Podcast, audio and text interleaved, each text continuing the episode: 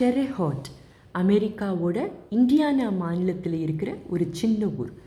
இது ஒரு ரொம்பவே புகழ்பெற்ற ஒரு டிசைனோட பிறப்பிடம் அப்படின்னு நிறைய பேருக்கு தெரியாது.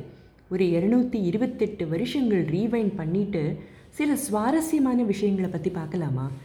ஆயிரத்தி எட்நூற்றி எண்பத்தி ஆறில் அமெரிக்காவின் அட்லாண்டா நகரைச் சேர்ந்த ஜான் பெம்பர்டன் அப்படிங்கிற ஃபார்மசிஸ்ட்னால ஒரு மருந்தாக கண்டுபிடிக்கப்பட்டது தான் கோகோ கோலா ஆரம்பத்தில் இதில் கொக்கெயின் சேர்க்கப்பட்டிருந்தாலும் ஆயிரத்தி தொள்ளாயிரத்தி மூணிலிருந்து இது கோகோ கோலாவின் ஃபார்முலாவிலிருந்து ரிமூவ் பண்ணிட்டாங்க. பெம்பர்டன் இதை உள்ளூர் கடைகளுக்கும் சோடா ஃபவுண்டன்ஸுக்கும் சிறப்பாக மட்டுமே விற்றுக்கிட்டு இருந்தாராம். விளம்பரங்களோட உதவியால் இது ஒரு வெற்றிகரமான தொழிலாகவும் அமைஞ்சு போச்சு.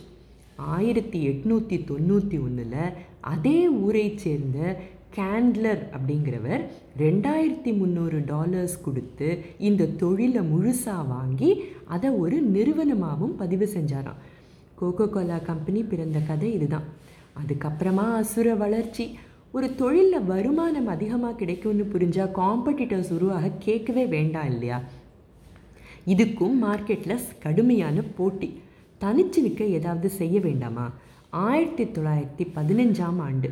அமெரிக்காவில் இருக்கிற பாட்டில் தயாரிக்கும் நிறுவனங்களுக்கு கோகோ கோலா நிறுவனம் ஒரு தனிப்பட்ட பாட்டிலை வடிவமைக்கிற சவாலை கொடுத்தாங்களாம். டெரேஹாட்டில் இருந்த ரூட் கிளாஸ் கம்பெனி ஒரு பிரத்யேகமான டிசைனை வடிவமைச்சு இது பிரபலமாகி கோகோ கோலா உலக அளவில் ஒரு பெரிய பிராண்டானது இப்படி தான் சோடா ஃபவுண்டன்களில் விற்கப்பட்டு வந்த கோகோ கோலா பாட்டிலில் விற்க தொடங்கின கதையும் இதுதான். சரி அந்த பாட்டில் டிசைனில் அப்படி என்னதான் ஸ்பெஷலாக இருந்தது அப்படின்னு தோணுது இல்லையா?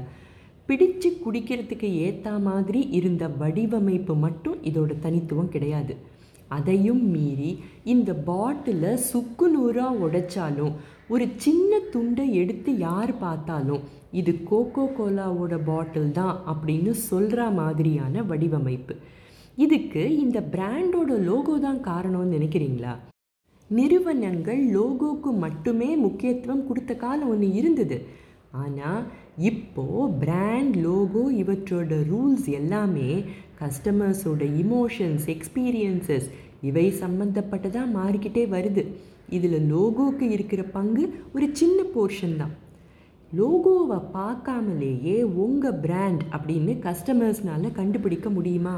ஒரு நிறத்தை பார்த்தாலோ டிசைனை பார்த்தாலோ எழுத்துக்களை பார்த்தாலோ சுலபமாக உபயோகிக்கிற முறைகளை புரிஞ்சுக்க முடியறதுனாலையோ நாம் அவங்களோட தொடர்பு கொள்ளும் விதத்தினாலேயோ இல்லை இந்த மாதிரி சின்ன சின்ன விஷயங்களாக இருந்தாலும் உங்கள் லோகோ கண்ணில் படாமல் போனாலும் கஸ்டமர்ஸுக்கு உங்கள் பிராண்ட் நினைவுக்கு வந்தால் அதுதான் உண்மையான பிராண்டிங் ஒரு நிமிஷத்துக்கு உங்கள் நிறுவனத்தோட லோகோ அல்லது பிராண்டோட லோகோவை நினைவிலிருந்து ஒதுக்கி வச்சு அது இல்லாமல் இருந்தாலும் உங்கள் வெப்சைட்டையோ சோஷியல் மீடியா பக்கங்களையோ பார்த்தா வாடிக்கையாளர்களுக்கு உங்கள் நினைவு வருமா? கோகோ கோலா பாட்டில் டிசைனை நினைவில் வச்சுக்கோங்க. ஸ்மாஷபிள் பிராண்ட் ஐடென்டிட்டி நொறுக்கினாலும் பிரித்து பிரித்து பார்த்தாலும் ஒவ்வொரு சின்ன அம்சத்துலேயும் உங்கள் பிராண்ட் இதோ நான் இருக்கேன் அப்படின்னு சொல்ல வேண்டாமா? சிந்தித்து செயல்பட வாழ்த்துக்கள். நன்றி. வணக்கம்.